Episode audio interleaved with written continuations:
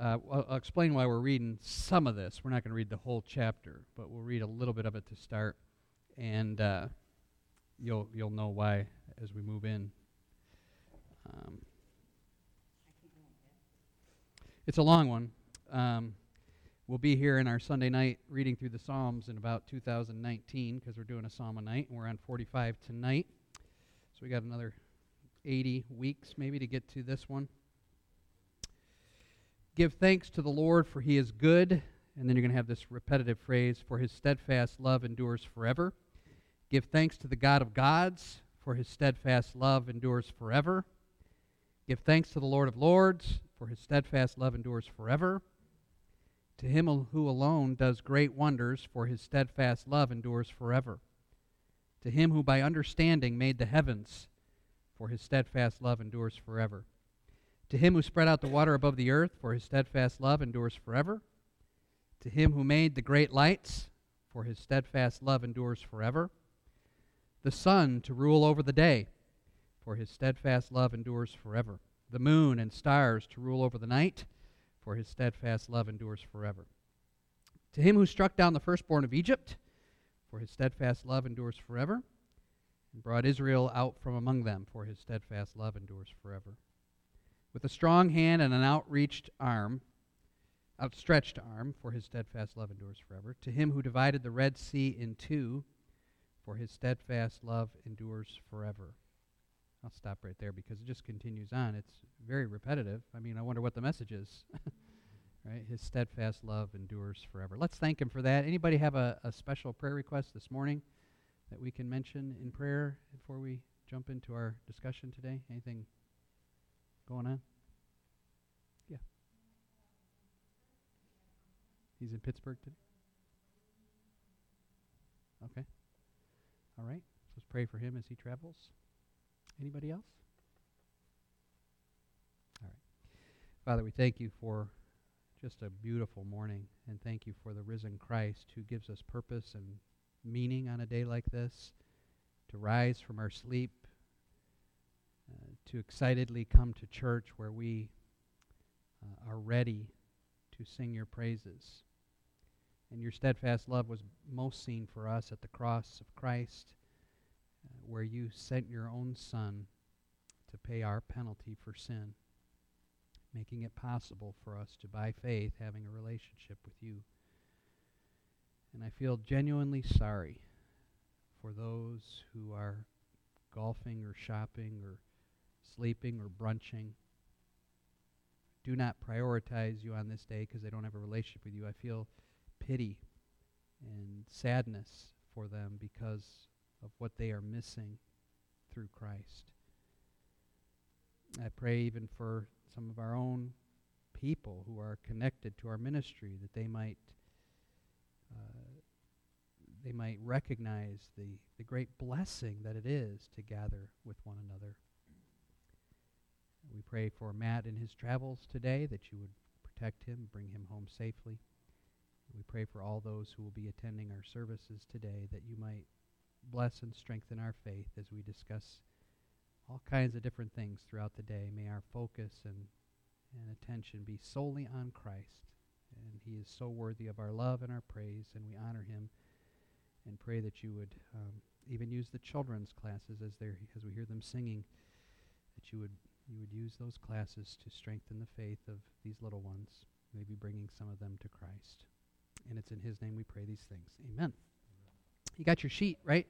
Uh, you got your worksheet, um, and so I'm a little bit uh, I'm a little bit um, uh, feeling sorry in that I hope we're doing this the right way. We're on lesson 10 of our study, and there's so many different ways we could approach it. I have several materials that I'm using uh, to gather all of this information together and, and trying to be selective in, in what would be encouraging and what would be helpful versus just a lot of minutia.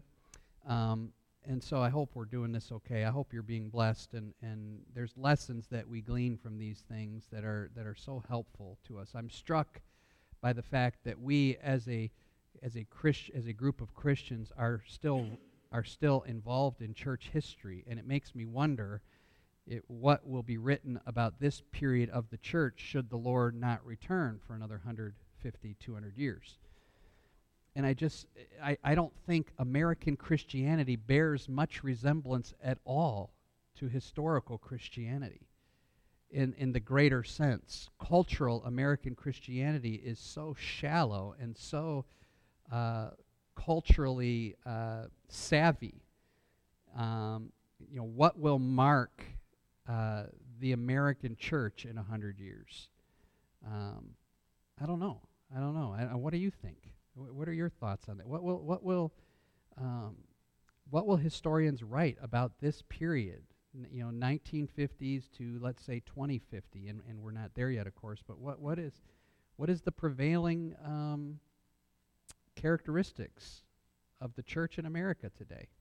Uh, do you agree with me? Is it a shallow? Is it a shallow, almost false? What do, what do you think?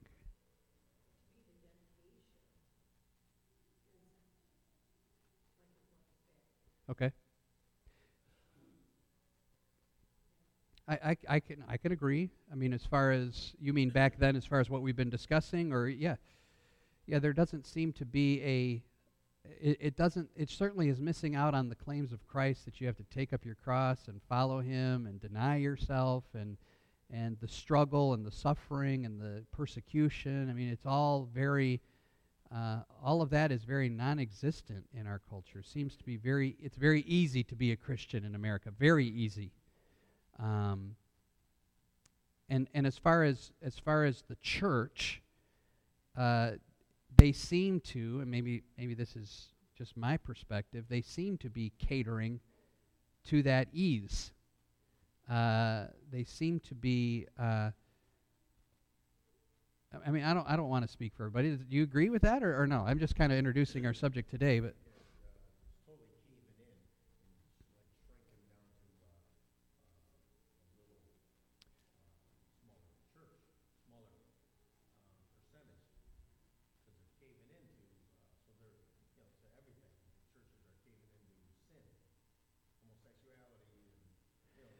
That would be that would be yeah more liberal quote Christianity. The invisible church. Invisible, right? The invisible church. Sure. Okay. Historians might, yeah.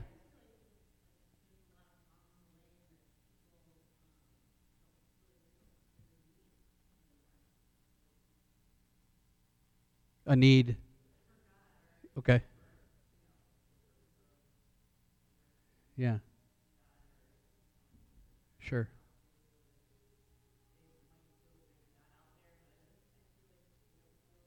Yeah.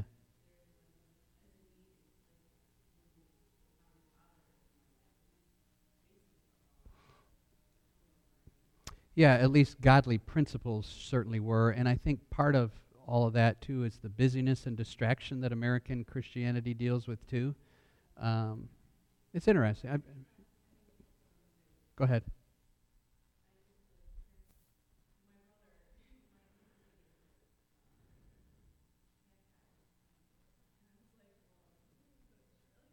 Okay.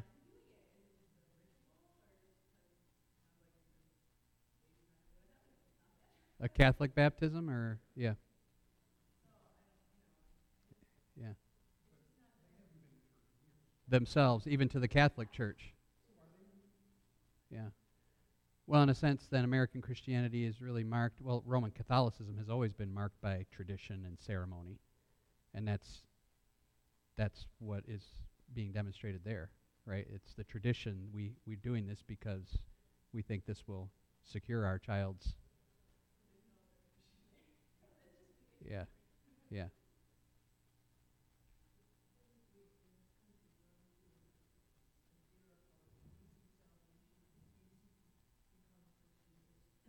Right. Right. Yeah. Mm-hmm. Yeah, it's a doctrine known as easy believism. You just pray this prayer, and this is why it's my suggestion that you never like repeat after me prayer when you try to lead someone to Christ, because I, I tell I tell we can you can do it with you can manipulate people so easily. Like you could just start talking about hell, and people become very scared. You say, "Do you want to avoid it?"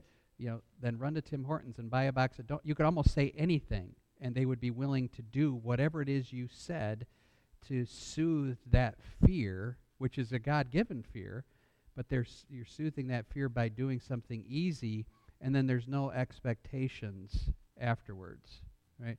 I just sent something to Dave and Derek yesterday that I saw on my Twitter feed that said, uh, Pastor, if, if unconverted members are leaving your church, it's a sign of life, not death, as you preach the gospel. Right? If you're preaching the true gospel, which I believe we are, I hope you would think we are, uh, then people who have maybe been a part of the church like you're talking about leave because the gospel not only is the gospel is not only for conversion, the gospel is for life, right? The gospel is for the rest of our lives. It, it has bearing on everything we do. And so when we preach that type of gospel, people say, whoa, whoa, whoa, whoa, and the church starts shrinking, the tendency is to either say, what are we doing wrong? Or how can we change this to, to build this group, right? So I think, I think that's exactly right. We have another comment.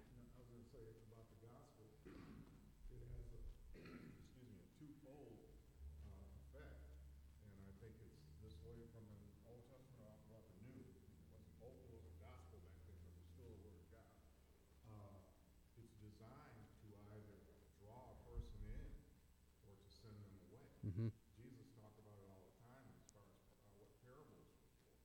They were there, of course, to shine truth and light to those that, that truly wanted to accept it and believe it, but it was also to judge those and away that totally rejected. Sure. And it happened over and over in the scripture, especially when the Lord is preaching. You'd think that would be. Leah had an interesting thought. We were watching the football game last night. I don't know if any of you saw the football game on TV. You got these 100,000 people all dressed in white. And she said, I wonder what people around the world think when they see an event like this, right? And they have soccer games all over the world, but it's like, what do they think? The blimp is up there, and you got these beautifully lit stadium. What do they think about that? And it made me wonder, well, what do they think about when they think about American Christianity? Um, where, where, where it almost has become a production um, or a business and I just I just feel like American Christianity is kind of out here, and and like it, it is totally different than anything we're reading and studying about. It certainly seems that way to me, but. Anyway, we're, what we're doing today, and maybe this is the wrong way to do it, so I apologize for that, is I want to look at leaders of the imperial church age today, and then next week I want to talk about some of the uh, areas of uh, concern, like especially about baptism and communion, and then another council decision. But basically, today I just want to look at some people in that time frame, really heroes of the faith who did some pretty impressive things. And as we walk through it, uh, again, I don't want it to just be information. I want us to grasp uh, some real good applications out of this. So we start with um, Athanasius of Alexandria. Uh, and I put a couple of his quotes at the top of uh, the page for us that are just very in- inspiring and encouraging. Speaking of Jesus, he became what we are so that he might make us what he is. Uh, and then his, his uh, Athanasius was a hero of the incarnation and a, and a real champion of uh, the deity and humanity of Christ. And so here's another thing he says The results of the incarnation of the Savior are such and so many that anyone attempting to enumerate them should be compared to a person looking upon the vastness of the sea and attempting to count its waves. In other words, there's so many blessings that come from the incarnation of Christ that it's just impossible to calculate. So I put a bunch of dots on the page for you to just kind of uh, write what you want. This is just kind of a an overview of his life, and then we'll get to the the, the real uh, heart of his uh, his uh, the challenges that he faced. But some of the important things for us to remember the, is the Council of Nicaea in the year 325. Remember, the Council of Nicaea was gathered uh, by Constantinople, the Emperor of Rome, for the purpose of discussing what doctrine?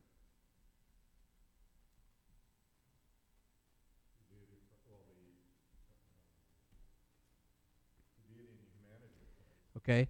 The purpose of it was to study and discuss and make a decision on the doctrine of Arianism. Arianism is a false doctrine that taught what?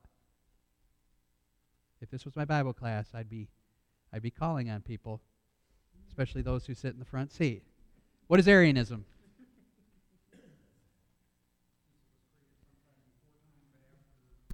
That's correct. There was a there was when he was not. Right? Not there was a time when he was not, but there was when he was not. Basically, the thing if, it's difficult for you to remember these types of things, was Jesus a created being or not? So that's the discussion that they're coming together. So Constantinople blows the horn, sends out the telegrams, however, he gathers all the bishops together at Nicaea, where they make this decision. And remember that they came to the conclusion that that was a false doctrine, and they banished all the bishops who wouldn't sign. I think there were two of them. But then they reversed that decision a few years later when Alexander, that's a little strange because Alexander was the bishop of Alexandria as well, and he was the one who was versus Arius on that matter. And when Arius was, remember, we, we ended this two weeks ago, Arius was going to be brought back in and, and not banished, but the only way he could be brought back in was, to, was the bishop who banished him had to allow it. And he said, absolutely not, we're not going to allow that. And so they banished Alexander instead, and they bring Arius in. They're going to have a big party for him, and he died the night before the party. I just love that part. I mean, I'm not happy that he died, but I just think the sovereignty of God in that is so neat. You're going to have a big party for this heretic, and he's a goner. Um, and sad to say, probably in hell. So, anyway, Alexander, uh, his, his clerk or his assistant was Athanasius. Athanasius was present at that council. And again, that council is something that all Christians should know about and remember uh, because what was at stake was nothing less than the nature of Christ, is a potential disastrous turning point for all of Christianity. Imagine if they and they, they just because they made the decision for the for the correct doctrine, Arianism kept rearing its head for hundreds of years after that. In fact, it still rears its head today. The idea of the characteristic and nature of man. Well, uh, Alexander or Athanasius of Alexandria was known by his enemies as the Black Dwarf. Now, he's from Africa. Many believe he was dark skinned as well as short. And he became the central figure uh, in this uh, controversy. In early years, he was associated with another uh, monastical uh, person named Paul the Hermit. I just love these names, you know. Paul the Hermit. I mean, it's like what would we have? Derek the Wise, Barbara the Good. I, I you know, I think you know what, what, what would your name be? I think we should go back to that, right? Uh, of course, Tony the magician would be banished because of the, the. I know your magic is just. Anyway. Alex, uh, Athanasius, I hope I don't keep getting those. Athanasius was in very close contact with all the monks that were part of Egypt. Remember this, this whole monastical group that said, We're going to separate from the culture. Did you just give Stephanie a name? Is that what you just did? What, what was your name? Come on.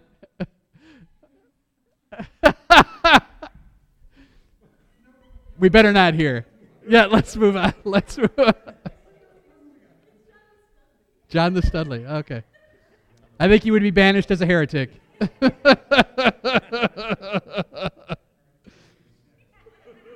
Is he going to demand that you call him that around the home now?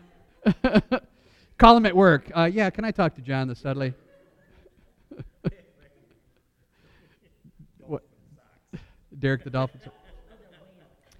Anyway, so he, he spent much time with those monks out in the desert, which is going to be important because he's going to be banished over and over and over and over again. And he learned great discipline. 1 Timothy 4, verse 7 tells us that, that uh, bodily exercise profits a little, but godly uh, exercise profits not only now, but in the life to come. And he was a very, he was one of the most feared opponents of Arianism. And we should praise God for the black dwarf who upheld this doctrine of Christ. Now, the reason he was feared was not because of his logical argument or his eloquence or his um, uh, ability to handle speech and debate, but it was because of his fiery conviction and his unshakable uh, uh, passion and faith in this nature and doctrine of Christ. He believed that the incarnation of Christ was the central aspect of all of human history, and Arianism was a threat to that. So, in 328, I think I have that date on, on our sheet. In 328, Alexander died. Remember, Alexander, it was in the, in the Council of Nicaea, it was basically Alexander versus Arius and all of their teams. and then Athanasius was the secretary. So, against his wishes, he then moved up and became the bishop of Alexandria. And it was that same year that Constantine said Arius could return. And so Eusebius of Nicomedia, this guy is a this guy is a disaster, and we talked about him before. He's the one who was a very good friend of Constantine, and also uh, he, he was he was behind the scenes trying to secure that Athanasius would would come to demise.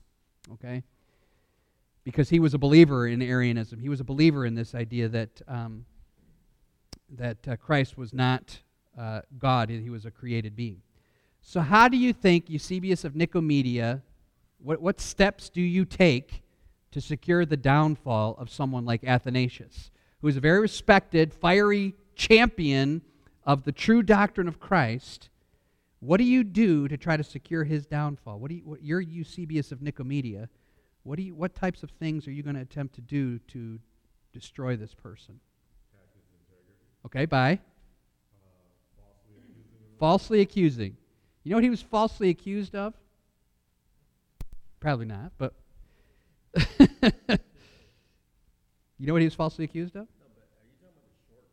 Yeah, the black dwarf. Yeah. Yeah. A short, dark skinned, powerful, fiery champion of this faith. I mean, this guy's a hero. They said that he was a magician. Right? Not like we're talking you, but a dark, the dark arts that he was a tyrant over his flock. And I don't, I, I don't record this story just but it is a fantastic story. They also accused him, this was the top one, of killing a man by the name of Arsenius and chopping off that guy's hand to use in his magical dark art ceremonies.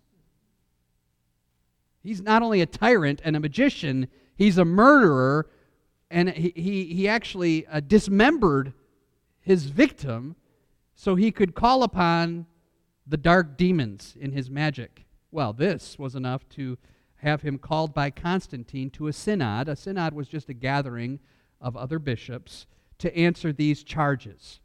You're going to love Athanasius. He walked into these charges and he had with him a person covered by a cloak. And when the charges were brought, he took the cloak off of the man's head to reveal Arsenius the guy he supposedly murdered. And all the people said, Well, you maybe didn't kill him, but we, we know you chopped off his hand. He pulled the cloak back, and there was a hand. Well, you must have chopped, this is, this is what I read. You must have chopped off his other hand. He pulls it off, and Athanasius, just laughter starts erupting, and he says, Who did you think Arsenius was? A monster with three hands? This guy is Impressive. So laughter erupts and the charges are dropped. But it, this, this is the beginning of a long road of accusations and banishment and trial and persecution. Because after this, when he was freed from these accusations, he demanded an audience of Constantine. But Eusebius of Nicomedia was like in charge, kind of in charge of allowing, and he did not allow that. He said, "No, you're not going to, you're not going to come so, so when Constantine was out riding his horse, Athanasius jumped out, grabbed the horse by the bridle, and said, I demand to have an audience with you. And this convinced Constantine that this guy was a fiery and impulsive, potentially dangerous person, and he was banished. The idea of of uh, this banishment is just it just blows me away that i mean so they're banished out to the far reaches of the wilderness and he goes out to live with his monks in egypt Constantine died, and his son said, Well, all the banished bishops can come back. so he did. He came back to Alexandria. But this began this long period of banishment and struggle, and a group of Arians said that, you know, he was banished. He's not going to be our bishop. Gregory is our bishop.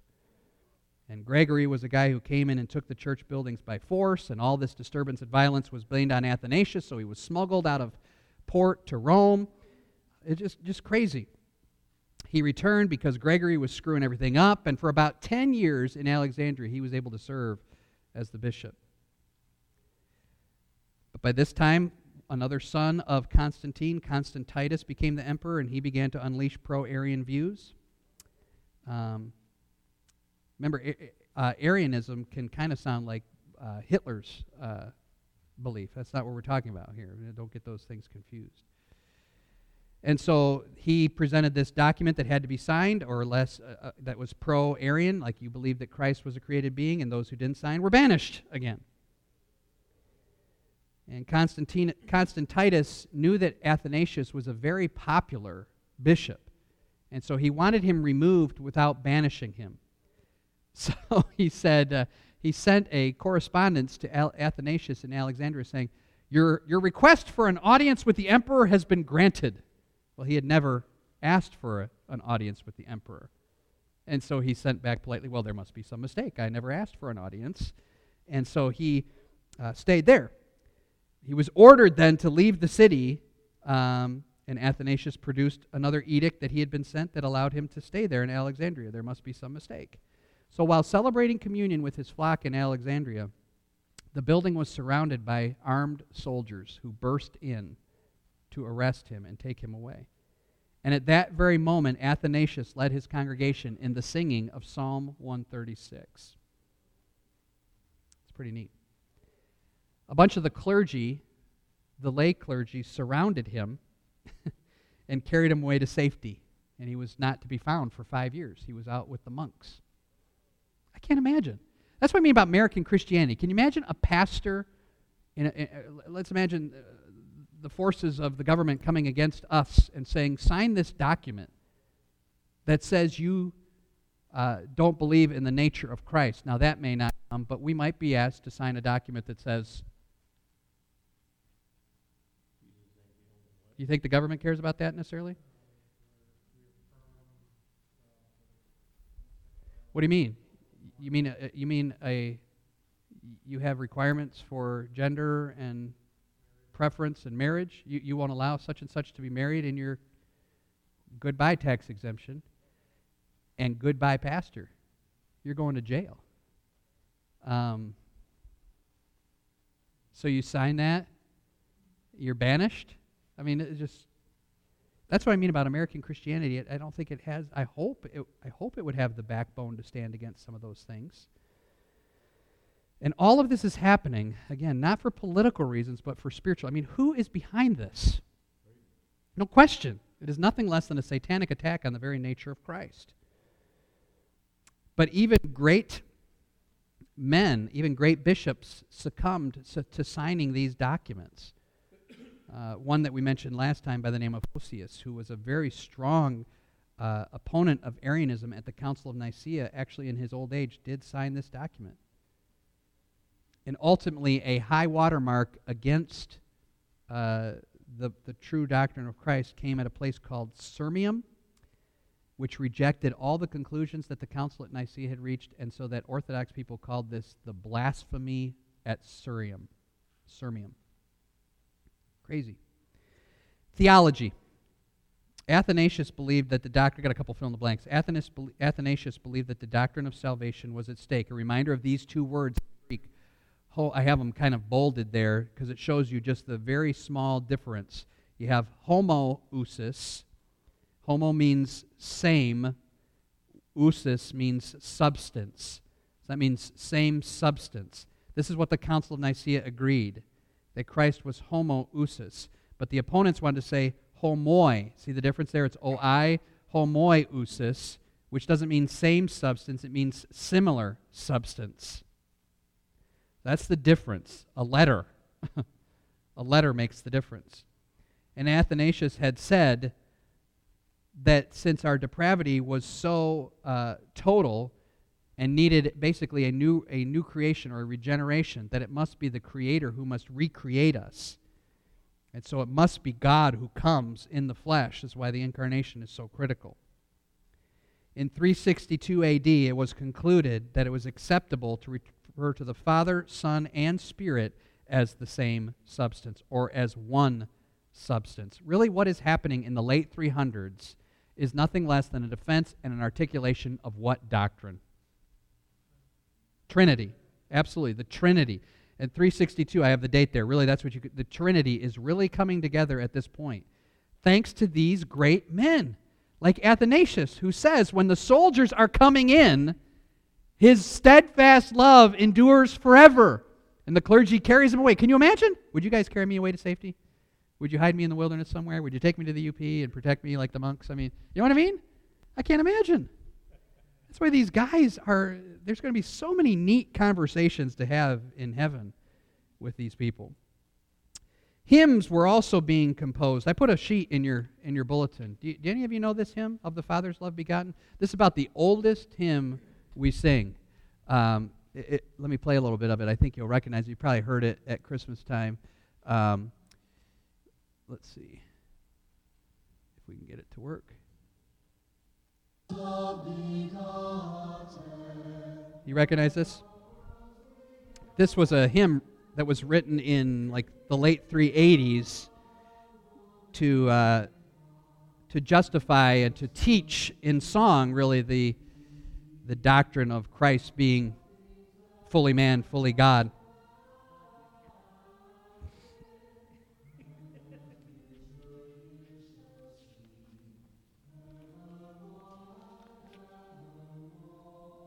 Let's listen to one more verse, maybe.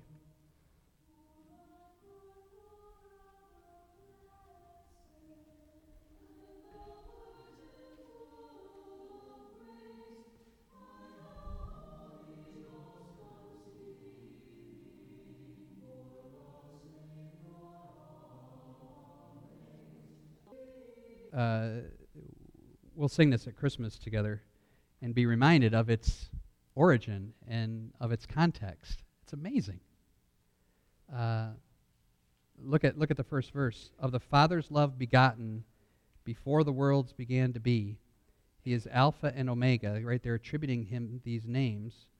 He is the sor- the source and ending of the things that are and have been and that future years shall see. I mean, he's the source and end of all of those things.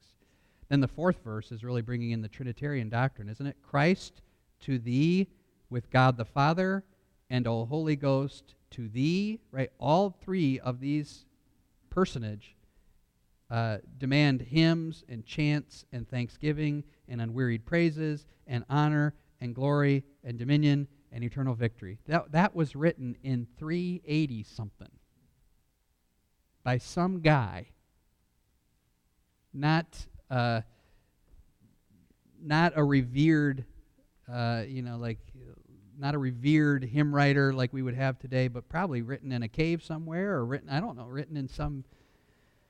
As he's thinking about this, I believe this so much that I'm willing to be banished or punished or killed for my belief. It's really incredibly moving to think about that. For me, it is. It's just an unbelievable heritage that we have in these people who have who have uh, held onto these doctrines for us. Finally, at the Second Council, which gathered in Constantinople in 381, ratified all this doctrine, but Athanasius was dead by then. Um, just other fascinating stories about him being uh, him being carried up the Nile River by compatriots and uh, Julian, who was the emperor at that time, chasing him down and calling him out to him in the dark. Like there's two, apparently there were two ships on the Nile, and the ship back here is calling out to this ship, and and they said, "Hey, is that? Have you seen Athanasius?" And Athanasius is actually on that ship, and he called back to them. He says, "Yes, he is just ahead of you." Which is true. He is just ahead of you. If you hurry, you will overtake him. And they just passed by him. Athanasius is a pretty, pretty amazing character of history. again, he's not a guy who sat in a cathedral protected in luxury all his life, back and forth and back and forth and back and forth, banished, threatened, right? Soldiers gathering in him, yet he, he stuck to this uh, important doctrine. Anyone a remark? And then I will talk quickly about a bunch of other people before we move on. Anyone got a thought about this? Yeah.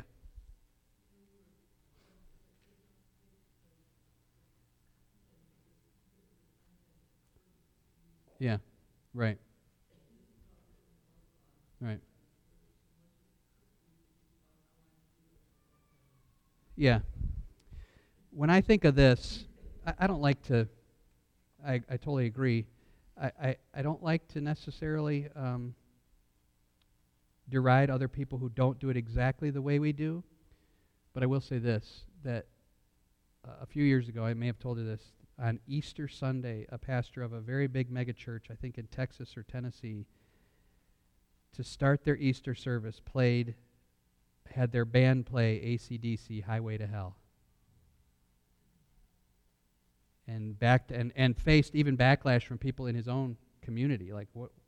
How is this appropriate? And he supported it through. He said, "Well, I, we prayed, we fasted, we sought the Lord's face, and this is where He directed us." Okay, and then you compare it to something like this: someone who wrote this under threat of punishment and banishment. Right. The the the, the truth of this awesome doctrine. I mean, right? The the church, the church is I think it's reflective in what you're saying, Mom, is that the church is not about us or for us or uh, you know for our comfort or our pleasure or our entertainment. I, everything we are doing today is designed to direct us unto God. I bet you if Athanasius was listening to us talk about him, he would say, "Stop talking about me and focus the attention on the glory of our great God and Savior." Right? And and and that is that is our goal and intention. And and this is deep and, and thankfully, there are people who are writing, and we sing a lot of new stuff that is deep, um, and there is things being written. Sometimes you have to search for them a little bit more. Thanks for that. Any, any other quick things? We're going to have to go through these last ones in like five minutes, and that's okay. I, I was planning on that because Athanasius is our important guy today. We'll just say a few things about these other people. The great Cappadocians. Now, all these people are people who came behind Athanasius and also adhered to this, the truth several of these people. We have Macrina, we have Basil the Great, here we go again. Uh, we have Gregory of Nyssa and Gregory of Nazianzus.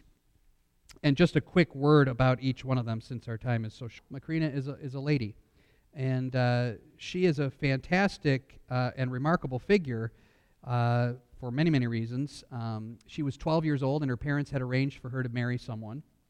Can't imagine that. Um, but that's the way the cultures were, picking someone out. And before the marriage, the guy died.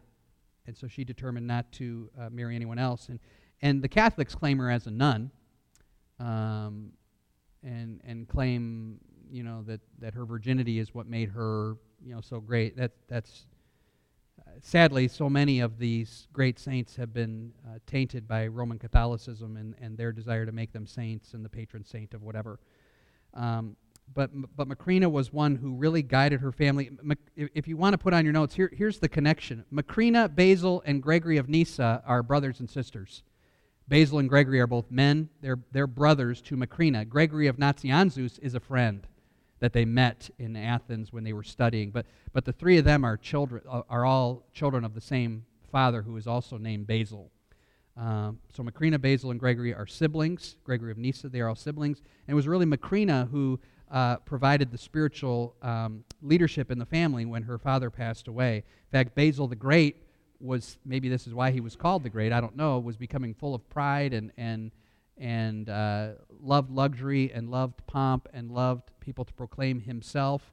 And Macrina corrected him on that. And Macrina actually became known as quote the teacher. She lived in monastical communities, and people uh, journeyed to her to learn uh, some of her strength and joy and her teaching. Just a, a great woman of God. Basil the Great founded a monastery for men. We're just going to say a quick word about these because they'll come into play next week as well. Gregory of Nyssa, another brother, uh, fought for these doctrine, doctrines. Gregory of Nazianzus. What's real interesting about him, and I find him, I, I find myself very sympathetic to him, is he wrote much on the insecurity of being a pastor. He was a, he was a bishop, and he wrote on his own insecurity about that, his own unworthiness of that. I, that struck a chord with me. Um, saying, saying, It is so difficult, this is something he said, it is so difficult to be obedient to God. How much more difficult to lead others in obedience. There's a passage in Titus, I think it was, I was reading this week. It might be Titus or Timothy. It's one of the passages where it talks about the demands of pastoral leaders. And there's one place where it says, uh, boy, you know? I should I should do more than just say it. Uh, let me see if I can track it down in the Timothy's or Titus. It's in one of those places where um, it's 1 Timothy 3, seven, 6, and 7. Uh, this struck me, and I'll be a little transparent here. He must not be a recent convert, or he may become puffed up with deceit. talking about the demands of being a pastor or an elder. He must not be a recent convert, he must puff, puffed up with conceit and fall into the condemnation of the devil. Moreover, he must be well thought of by outsiders so that he not, may not fall into disgrace, into a snare of the devil. If you were reading those two verses on your own, what, what observation might you make? It doesn't have to be my observation, but what observation might you make? Okay, has to have a good reputation. Whenever I look at Scripture, I look for things that are repeated. Anything repeated in the passage?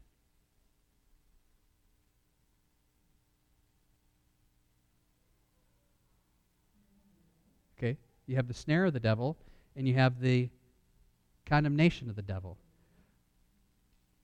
Look who the devil's close to.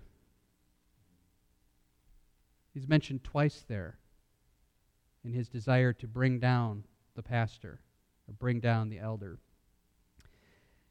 Doing some study on this because just, just transparent, just like Gregory of Nazianzus says, sometimes you feel so unworthy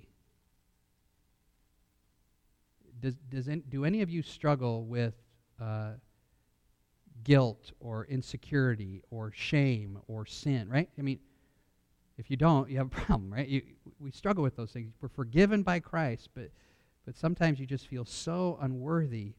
And, and, and here, here we have the devil being in Revelation the accuser of the brothers, wants us to be discouraged and down. And here we have him in 1 Timothy 3 attacking. And I think that may be something of what Gregory of Nazianzus was facing. And so he becomes very, very a very kindred spirit in some senses in that feeling that I share with him. It was at a council, and we'll say more about the councils next week, in Constantinople where they came to this conclusion. Uh, do I have that on the sheet? Yeah, okay, it, it's on the sheet for you. Put a big star by this because this is critical for us. This is great. This is a very positive thing. Thumbs up, big plus, star, good. They affirmed the doctrines of Nicaea again, but also added that the same should be said about the Holy Spirit. That's wonderful, right? That's wonderful. What they're doing is they're saying, did I put on the back? Yeah, okay, I, I put, star, look, turn to the back. I already put the stars on it for you. uh, that they arrived at this conclusion one ousia, right? Homoousia, one substance, but in three hypostases three persons. That is there, the definition of the Trinity that we still use today. We, they, they rejected the idea of three what? No, they, they accepted that idea. They rejected the idea of three gods. We reject the idea that there are three gods. There is one God, one substance in three persons.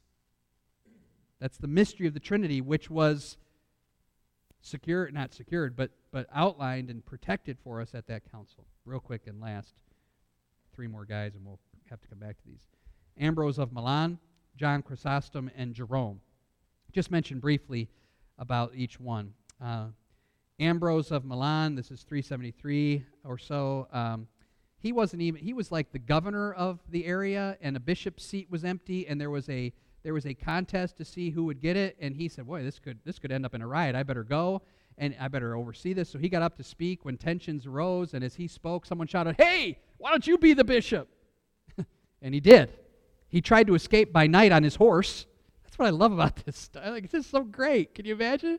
Uh, we'd like you to come candidate to be our pastor. Uh, and, then, no, I'm going to escape by night on my horse because I don't want to be the pastor but he eventually in a period of eight days, became, because he was just a, a very young in the faith, he became baptized and ordained as the bishop of Milan, and he felt a great responsibility to take on theological training, which he did, and he became one of the greatest theologians, but he was also very pastoral. Here, here's, here's the difference between theologian and pastoral. A theologian is someone who studies those doctrines, and they really become more academic, which is important, but a pastor has to take those theological points and somehow make them apply. And look at this quote from Ambrose regarding the incarnation. Doesn't this apply pastorally to us? He became a small babe so that you could be fully grown. Perfect human beings. He was wrapped in swaddling clothes so you could be freed from the bonds of debt. He came to the manger to bring you to the altar. He was on the earth so that you might be in heaven. And that's a powerful quote in a sermon right there. Um, another inc- uh, just an incredible uh, an- another thing about Ambrose. I have a couple dots there for us. Um, there was a time when a group called the Goths came in and and uh, took hostage some people, uh, and he had the church gold vessels melted down to purchase them out of ransom, and people were complaining about that. And he said, you know, the church. Uh, I, I, should I should read this. Uh, the, the church has gold not to store it, but to use it for those who have need. That's a, that's a great reminder. We, we are not here to hoard money or to hoard things, but to use it for others. Uh, he also preached very positively about inviting poor to our feasts rather than the rich who could just reward him. And there was a person who came to hear him speak, a person who had abandoned his mother's faith when he was uh, a youngster, but heard this great uh, preacher speak on these great doctrines, and he became a believer, and it was Augustine. Augustine is going to become the greatest theologian that the church has seen since Paul and he became converted under the ministry of Ambrose. I mean, you read that little quote. This is a pastor you'd like to sit under, right? Um, and one final thought on Ambrose, real quick. Can't believe time has gone so quickly. Is that he also confronted sin. The emperor Theod- Theodosius had come to receive communion at his at his uh, church, and he met him at the door, saying, "Stop! A man such as you, stained with sin." whose hands are bathed in blood, you are unworthy until you repent to enter this holy place and partake of communion. That's not a good church growth strategy, but biblical guy. John Chrysostom, he's known as the golden tongued preacher. Chrysostom actually means golden tongue. That's all we really can say about that. I wish there was more, maybe next week. And Jerome, what is he known for? But translating the um, Hebrew scriptures into the, into the Latin, which was spoken at that time. We'll have to come to that next week. I, I hate to rush over that like that. And Jerome was kind of a, there's some negative things about him as well. But uh, we'll, we'll, we'll talk more about that. There's some funny things, but we'll share that next week. But the, the application really is to, to see the conviction with which these men and women uh, fought for the doctrines of the faith. They were not seen as peripheral to them, but of prime importance, because once these doctrines uh, are tainted, then our whole belief system is screwed up, and we have no idea how to be right with God. I appreciate so much the, uh, the time today. Derek, why don't you pray for us, please?